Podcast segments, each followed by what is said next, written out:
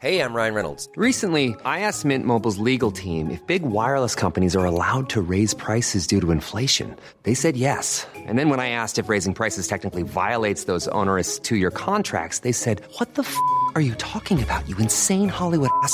So to recap, we're cutting the price of Mint Unlimited from $30 a month to just $15 a month. Give it a try at mintmobile.com slash switch. $45 upfront for three months plus taxes and fees. Promo rate for new customers for limited time. Unlimited more than 40 gigabytes per month. Slows. Full terms at mintmobile.com. C'est le podcast montagne du Dauphiné libéré. Les interviews et les récits, les légendes de l'alpinisme, les champions de ski, le jour où tout a basculé, les grandes et les petites histoires, les exploits et les expéditions, mais aussi les drames, les sagas, les inventions et les pionniers. Voici Histoire d'en haut. Les canons à neige au secours des alpages? En cet été de sécheresse historique, l'eau vient à manquer jusqu'à haute altitude. Pour sa survie face au réchauffement climatique, le monde agricole doit anticiper le stockage et le partage de la ressource dans les années à venir. L'exemple pourrait venir des retenues collinaires, ces plans d'eau artificiels qui permettent aux domaines skiables d'enneiger leurs pistes l'hiver, souvent critiqués par les écologistes et même des hydrologues. Pour mieux se faire accepter, ces retenues tendent à devenir multi-usages, au service de l'agriculture ou du tourisme en été.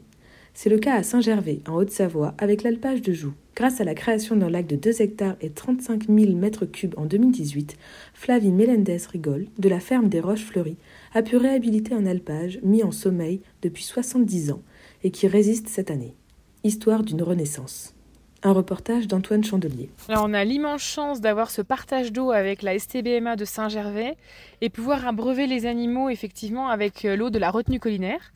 Ça représente quand même effectivement 25 vaches laitières et 60 chèvres, donc un volume d'eau qui est conséquent puisqu'une vache euh, boit en moyenne 80 euh, litres d'eau par jour à 100 litres et qu'en ce moment elle est plutôt à 110-115 litres d'eau par jour c'est les effets de cette sécheresse historique qu'on vit, y compris sur les Alpes.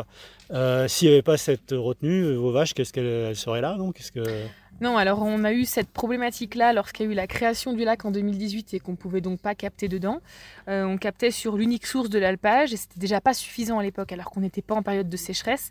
Donc si clairement on n'avait pas cette retenue collinaire créée, euh, on ne pourrait pas rester ici l'été en tout cas, pas cette année. Vous serez obligé de vendre vos vaches. Alors, soit euh, il y a des exploitations qui ont eu recours à la vente pour diminuer euh, la consommation d'eau de leurs troupeaux, euh, soit certains sont carrément déjà redescendus d'alpage, et, et, ce qui est une difficulté, puisque en bas, il n'y a pas forcément d'herbe à leur donner. Vous-même, alors, pour ce qui est l'approvisionnement des bêtes, euh, c'est réglé avec cette retenue d'eau.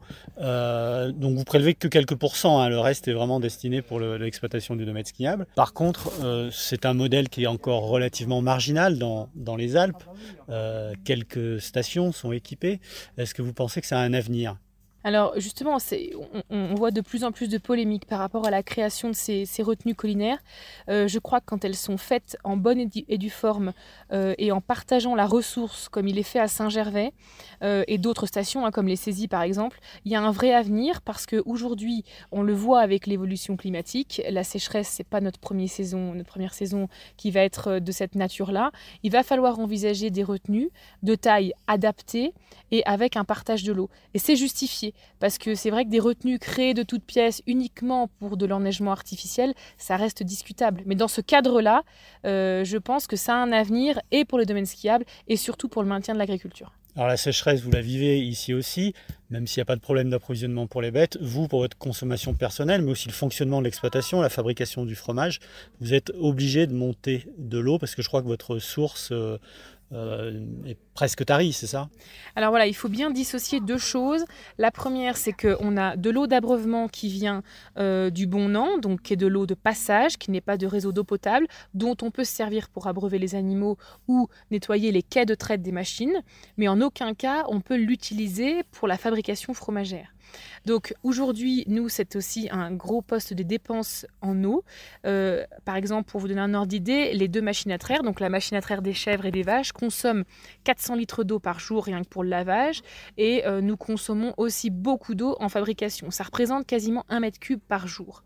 Donc euh, l'eau de la source on va dire, euh, s'achemine dans une cuve qui fait 5000 litres, qui aujourd'hui, euh, cette source n'est plus capable de remplir la consommation quotidienne. Donc on a dû mettre en place carrément en fait un dispositif d'approvisionnement en eau. Donc on a acheté des cuves et une fois par semaine, on achemine 3000 litres d'eau. On va peut-être passer à deux voyages par semaine pour pouvoir rester ici jusqu'à mi-septembre. Depuis 5 ans, c'est la première fois que ça arrive?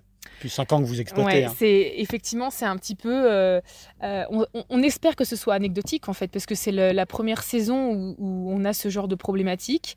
Alors on se dit est-ce qu'il faudra stocker plus d'eau dans les années à venir? Est-ce qu'il faudra envisager une ressource en eau qui va être différente? Euh, En tout cas, ça risque aussi de mettre en péril pas que nos alpages, mais plusieurs alpages en Savoie et en, en Haute-Savoie, puisqu'on sait qu'on a besoin d'une eau qui soit propre pour pouvoir fabriquer.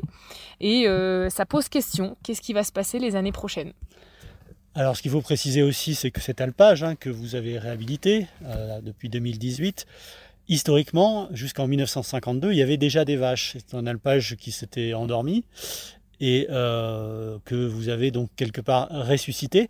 Comment faisaient-ils à l'époque les anciens pour justement euh, euh, permettre à, leur, vache de, de s'abreuver C'est la question qu'on nous pose souvent. Alors, effectivement, jusque dans les années 50-55, il y a eu une activité laitière et une transformation fromagère sur cet alpage du Joux.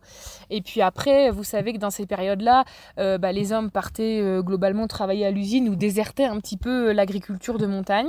Donc, on a plusieurs alpages, en tout cas à vocation laitière, qui ont été abandonnés. Et il y a eu d'autres types d'exploitation sur ces alpages qui n'étaient pas forcément des vaches laitières, avec une consommation d'herbe qui était différente peut-être un recours en eau qui était moins, euh, euh, on va dire, important. Et en fait, à l'époque, on n'avait pas toute cette problématique d'eau non plus, puisque euh, les machines étaient moins modernes, on traisait à la main, donc il n'y avait pas besoin de ces volumes d'eau pour laver les machines. Aujourd'hui, on est quand même soumis, par exemple, sans rentrer dans les détails, mais le passe-les cru impose quand même des, des normes d'hygiène assez importantes en fabrication. Vous avez pu remarquer dans le chalet qu'on a une filtration UV euh, pour l'eau de la source pour qu'elle soit euh, consommable en termes de fabrication. Les anciens n'avaient pas toutes ces normes-là. Et il y a un autre critère qui est peut-être à prendre en compte. Les vaches buvaient peut-être tout autant, mais euh, il y avait peut-être moins. On demandait aux vaches peut-être une production qui était un peu moindre. Donc on n'avait pas du tout la même agriculture qu'aujourd'hui. Même si en Haute-Savoie, on est quand même dans, un département comme en Savoie, hein, où on n'a pas pousser l'agriculture de manière intensive. Mais en tout cas, on n'avait pas la même manière de travailler, ça c'est sûr. Sans cette retenue d'eau, il y aurait plus d'alpage. Euh, qu'est-ce qu'il a apporté en termes de biodiversité, euh, cet alpage réhabilité avec le retour des troupeaux?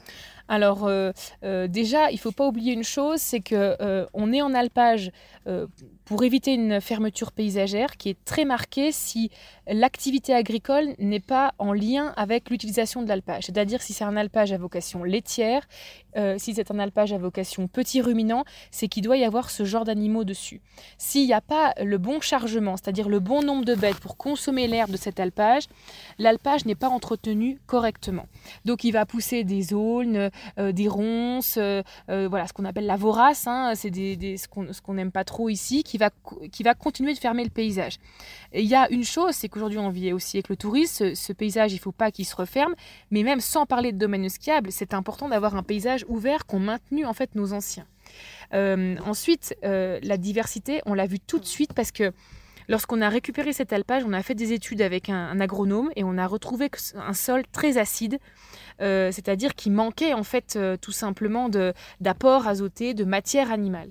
Donc pendant trois ans, on a fait un amendement en calcium bio, on a remonté du lisier, du fumier, on a hercé, on a broyé pour redonner vie à cet alpage et avoir une herbe qui soit une vraie herbe. Et on a une diversité de fleurs, on a beaucoup d'accompagnateurs moyenne montagne qui passent par notre alpage pour présenter toute une diversité de de montagne et on le ressent très fortement dans le lait.